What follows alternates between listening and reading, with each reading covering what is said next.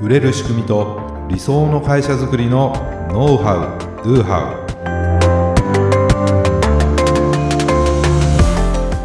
ウこんにちはビズクリエイトの渡辺です。ビズクリエイトの中野です。本日もよろしくお願いいたします、はい、よろしくお願いします。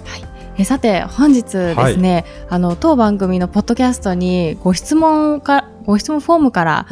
一件ご質問いただいておりまして、はい、ね、こちらちょっとご紹介していきたいんですけれども、はい、でしょうか？えー、スヌさんからのご質問です、ありがとうございます。ありがとうございます。ご質問内容が、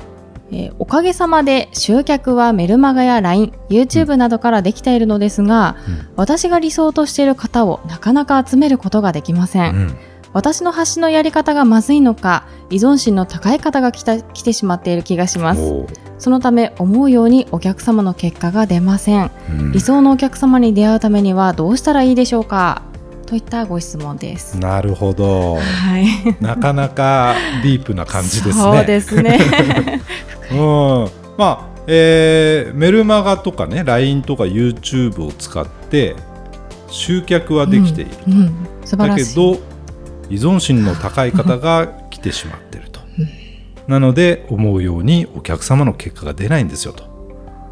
で理想のお客様を集めるにはどうしたらいいでしょうか、はい、っていうことなんですよね。そうですね、うん。まあ、まずね集客ができているっていうのは素晴らしいじゃないですか。はい、そうですよね。ね。素晴らしい、うん、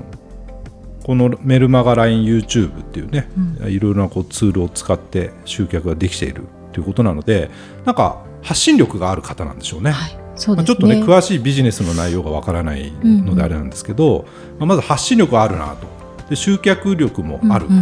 方なんですね。うん、うん、でまあ、どんな情報を、ね、発信してるかわからないけどその理想のお客様をなかなか集められていないっていうことなんで、うんうんうん、これね発信のやり方以前にやった方がいいことがあるんですよ。それは何でしょうか、はい、今日、まあ、それをじゃあお伝えしようかなと思うんですけど、はい、まあ、何をやった方がいいかっていうと、うん、まずですね付き合いたくないお客様を明確にするっていうことなんですね。へこれ結構大事なんですよ。そうなんですか？はい、これ大事なんです。付き合いたいお客さんじゃなくて、付き合いたくないお客様をまず明確にしてほしいんです。え逆なんですね。はいこんな人お客さんになってほしくないと これ、心の底からそう思う人をありありとねこう描いてねリストアップして書き出していくってことをやってもらいたいこれ結構かなりきつい作業なんですねそうですねなんかちょっと嫌ですよね、はい、だけどちょっと頑張ってやってほしいんですけども、うん、えー、そのスヌさんによるとですよね。その依存心の高い方が来てしまって、うんうん、思うように結果が出ないっていうことなんですけれども、はい、ねじゃあその依存心の高い方 まあその人がですねどんな場面でどんなことをしたり言って言ったりしてくるのかと、ね。まあ、例えばじゃあこれやってくださいってお願いしてもなんか言い訳ばかりしてやってくれないとか、ね、調べれば分かることもね調べないで教えてくださいって何度も来るとか、こういうふうに調べてくださいよって言ってもやらないでいやいや教えてくださいとかね、要するに依存心が高いってそういうことなのかなと思うんですよ。あと、やりもしないで文句言ってくるとか、なんか逆ギレしてくるとか、ね、とか自分のせいで結果が出なかったのになんかこちらのせいにして金返せみたいな返金を求めてくるとか。まあ分かんないですけどもなんとなくそういうイメージするとそんな感じじゃないですか。そうですね、はいね、僕今想像で言ってるだけなんですけど めちゃくちゃ嫌な感情になりますよね。嫌な気持ちね。ね。でまあこういった人をねもちろんお客様にしても結果は出ないし、もうお互いにとって不幸だと。確かに、ね、もう絶対にお客様にしないってこう固く誓ってほしいんです、うん、これね書き出す作業して、まあ、あの人とこの人が多分思いながらね書くと思うんですけどめちゃくちゃ嫌な感情になるんですけれども。なりますね。やはりですねそれをやるともう絶対にこの人たちは付き合いたくないなと。これポイントはやっぱりお互いにとって不幸じゃないですか、うんうん、多分そういう人ってなんだろうなその依存してなんかもっと面倒を見てもらいたいとか、うんうん、なんかいろいろあると思うんですよ。だけど、まあ、スヌさんはもっとこうなんですか自立しているというか、うん、自分でいろんなものを取り入ったりいろいろこう実践できる人を、ね、求めてると思う、うん、わけじゃないですか。と全然こうマッチしてないっていうことなんですよね。そうですねお互いにとってストレスになるわけだから、うんうん、まあ、不幸になるじゃないですか。だからそういう人をお客様にしてしまうとお互いにとって不幸になるしいい結果も出ないし何もいいことないんだから 絶対お客さんにはしないんだっていうふうにまず決めてもらいたいんですよ。そうです、ね、これ大事なんですねすごくね。でそれをやったら今度は理想のお客様像を描いていくんです。あその後にまあ、こんな方がお客さんになってくれたら最高だなっていう方の条件って何だろうと、ね、それをまたこう書き出しね、この人たちのためだけに私の命を使うんだぐらいの 熱いですね。もう使命感みたいな、まあ、そういう決意を持ってもらう。そのプロセスが大事なんですだこんな人に来てもらったらいいなこんな人をお客さんにしてくれたらいいなだけだと、うんうん、なんていうかその完全にこう突き動かされる感じにならないんですよね。だからもう付き合いたくない人をまず明確にするって本当大事です。はい、そしてその決意をもとにメッセージを発信していくんですよ。はいうんうん、じゃあそのメッセージっていうのはその理想のお客様誰かっていうのをその一人をですね思い浮かべて書くといい、まあ、よくペルソナとかね、はい、言いますけれどもそうですね、まあ、なんかその年齢がなんだとかっていうことじゃなくてこのプロセスを経てですね、まあ、今までのそのお客様の中でもまあこの人すごくいいなうん、っていう方いらっしゃると思うんですね、うん、最高のお客様だな、はい、まあ、そういう方に向けて書く。その人も最初はじゃあどうだったろうか。どんなことで悩まれてて、ね、どんなふうにアプローチしたらそうなったのか。とかね。でもう強い決意がありますから、えー、こういう人はやっぱりお断りみたいなことはね書いた方がいいんですよね。ああえてですね、はい、これね、うん、うちも以前やってやってたというか今もやってるんですけど あのサイト制作とかねコンサルティングを結構メインで僕がやってた時に、うん、本当にあのやはり依存するクライアントさんとかなかなかこうなんだろうなやってくれないとかねやっぱりいらっしゃいましたそういう方が。そうなんですね。そういう方にめちゃくちゃ時間とかエネルギーを取られて本来そのサポートするべき人にその時間もエネルギーも割けなくなってしまったことがあったんです。だけど稼がなきゃいけないから。そうですね。あの無理してやってたんですね。お金のために、だけどこのままじゃ本当に良くないなと思ってその方法同じようなことをやったんです、うん、でサイトにですねこんな方のご依頼はお断りしていますっていうのをズバリ書いたんです あもうはっきりと、はっきり書きました。はいたらまあまあいいお客様来るようになったんですよ本当に。でこれって今もオートビズの申し込みページにもありますよね、うん、こういう方はお断り、はい、まあ、例えばスパム。スパムメールを配信するとかですね。すね、えー、結構そういうのを書いてるじゃないですか、はい、でそのステップをあえて入れてるんですよね。ない方が多分コンバージョンとかってしやすいと思うんですよ、うんうん、申し込みのプロセスが簡略化されるので。だけどうちは絶対にスパマーは排除すると、はい、で正しくやってるね、正しくメール配信してる人たちを守るんだっていう、うんうん、そういう決意があるんです、うん、その表れなんですスパマーに対してはもう厳しいですよっていうね、うん、同じだと思います。ね。いやでもそんなこと書いちゃったらねお客さんが来なくなっちゃうんじゃないかって不安になるかもしれないんですけどもここでふるいにかけられるってことなんですよ。そしてこちらのポリシーとか姿勢をね伝えられるんであそれでもいいとかそれいいですねっていうふうに思ってくれるでしょ要するに理想のお客様を集めやすくなるということなんですね。なるほど、まあ、これ大前提として、はい、全ての人にとっていい商品とかサービスってないんですよ。す、べ、ての人に好かれるってことは無理なんですね。うん、ファンがいればアンチもいるわけなんですね。そうですね,、うん、ね誰にとってもいいいい商品サービスなのか、ね、誰にとっては良くない商品サービスなのかこちらが明確にして伝えてあげないとミスマッチが起こってしまうそしてお互い不幸になってしまうなっていうのはこれは僕のビジネス経験から感じてることです。まあ、ちょっとね答えに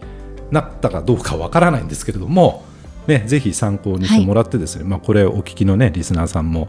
まあ、もしかすると思い当たる節があると思うんでね、ね、まず付き合いたくないでしょう明確にしてめちゃくちゃ嫌な気分になってもらって絶対この人たちは付き合わないぞと。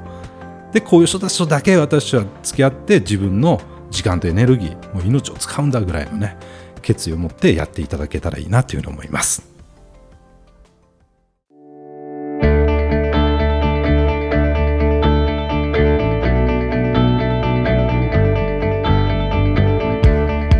はい、ありがとうございました。ありがとうございました。はい、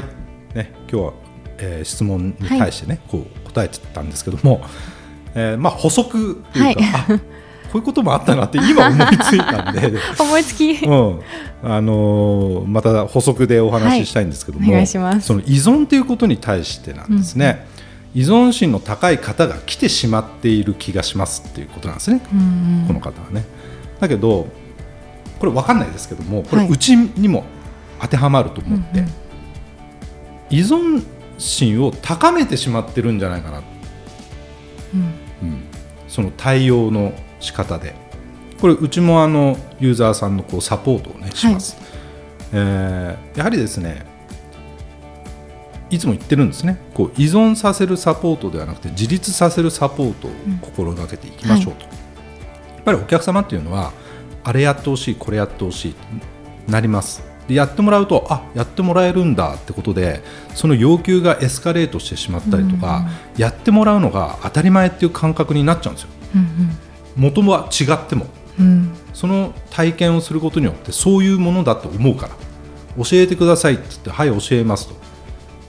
ね、手取り足取りやってもらったらあ手取り足取り教えてもらえるもんなんだっていうふうに 思うじゃないですか。確かにどんどんそういうサービスなんだっていう思うんです。そうと無意識というかね特に依存してるって意識はもちろんないですね、うん、お客様側には。でもそうにやあのやってくれるからそれが当たり前になるしどんどん要求って無意識のうちにエスカレートしていくのかなっていう気がするんですよ。はい、だから多分ねこのご質問いただいたスヌさんはすごく面倒見のいい方なんじゃないかな。と本当に手取り足取り、ね、困ってると思ったらこう助けてあげたいとかねサポートしてあげたいと思われてる方なんじゃないかなっていう、まあ、想像ですけども、はい。うん、だからすごく親身なサポート手取り足取りいろいろ教えてあげたりとかしてるのかなと思うんですね。とその時はいいんですよ。だけどその自立心みたいなものっていうのはないですよね、だから自分で調べてやるとか自分でなんとかこれをやっていこうみたいなその自発的にこう行動するさせることっていうのがやっぱり難しくなっていって、だから言ったこと教えてその場でまあ分かんないですけど手取り足取り教えてたことはやるけど、まあ、応用が効かないとかそれ以外の行動ができないとか、で結果が出ないと。っていう感じのなんですかねその悪循環みたいなものにもしかするとなってんのかなっていうのを今ちょっとね思いました。でこれをうちでも実際よく起きることじゃないですか。そうですね、うん、だけどお客様のためを思って ねそのサポートするわけですよ、はい、でも本当にそれがお客様のためになってるかどうか、うん、その場はいいですよその時は。でも長い目で見たらお客様が自己解決できるようなサポートしてないんだとしたらそれはいいサポートとは言えないなっていうふうに僕は思うんですね。うん、まあ、全部が全部じゃないと思うんですけども、はい、ということは依存心の高いお客様をこちらが生み出してしまっていると、うん、まあ、そういう不都合な真実がもしかすると、うん、あるかも。あるかもしれないという、まあ、あんま勝手なこと言えないですけどね。そうですね。はい。ただこれうちでも起こりうるというか、起きてることでもあるので、それはこれ聞かれてる方ねいろいろなビジネスされてると思うんですけども、やっぱ起きがちなのかな確かに可能性はありますよね、うん、だからそれをじゃあどうしていけばいいかっていうとやっぱりですねちゃんとリクエストするってことなんですよ突き放すとかじゃないんですね、うん、あなるほど、リクエストする、うん、まああのコーチングとかでいうとさアサーティブネスとか、アサーティブ要するに相手を尊重しながらこちらの、まあ、要求というか要望を率直に伝えるってことなんです、相手を尊重するっていうのがポイントなんですね。相手を尊重しないでこちらの要望って なんか突っぱねるというか冷たい印象になるじゃないですか。相手をちゃんと尊重する、ね、こういうこと大変なのも分かりますと難しいのも分かります。だけどあなたのためを思えばここはなんとか頑張ってやってみてくださいと、それで分からなかったらまた聞いてくださいとかね。まずはやらせてみて、うん、それで分かんなかったらまた質問を受け付ける。みたいな感じにする。そうじゃなくてやってあげちゃうとかその場で一緒にやっちゃうってなるとね。自分でやった感がない。確かに。全部やってもらってますからね。やってもらった感が出ちゃうと なかなかこう自立心って出ないかなと思うんですよね。うん、なのでねこの結構今回のそのポイントは依存心の高い方っていうのが結構キーワードになってるかなっていうふうに思ったので、はい、ね、ちょっと補足で 今日はこれをエンディングトークとさせていただきましたけれども、はい、ねえーまあ、皆さんにも思い当たる節があるかもしれないので、はい、なんとかねこれを乗り越えてねやっぱり自立するサポート、ね、自分で自己解決してねどんどんこう行動できる人をねこう増やしていくようなねことをやっていってもらえたらなというふうに思います。当番組で取り上げてほしいことや質問を大募集しています。説明文に記載の URL からメッセージをお送りください。今日の話がためになったという方はぜひ高評価やフォローもお願いいたします。それではまた来週。ありがとうございました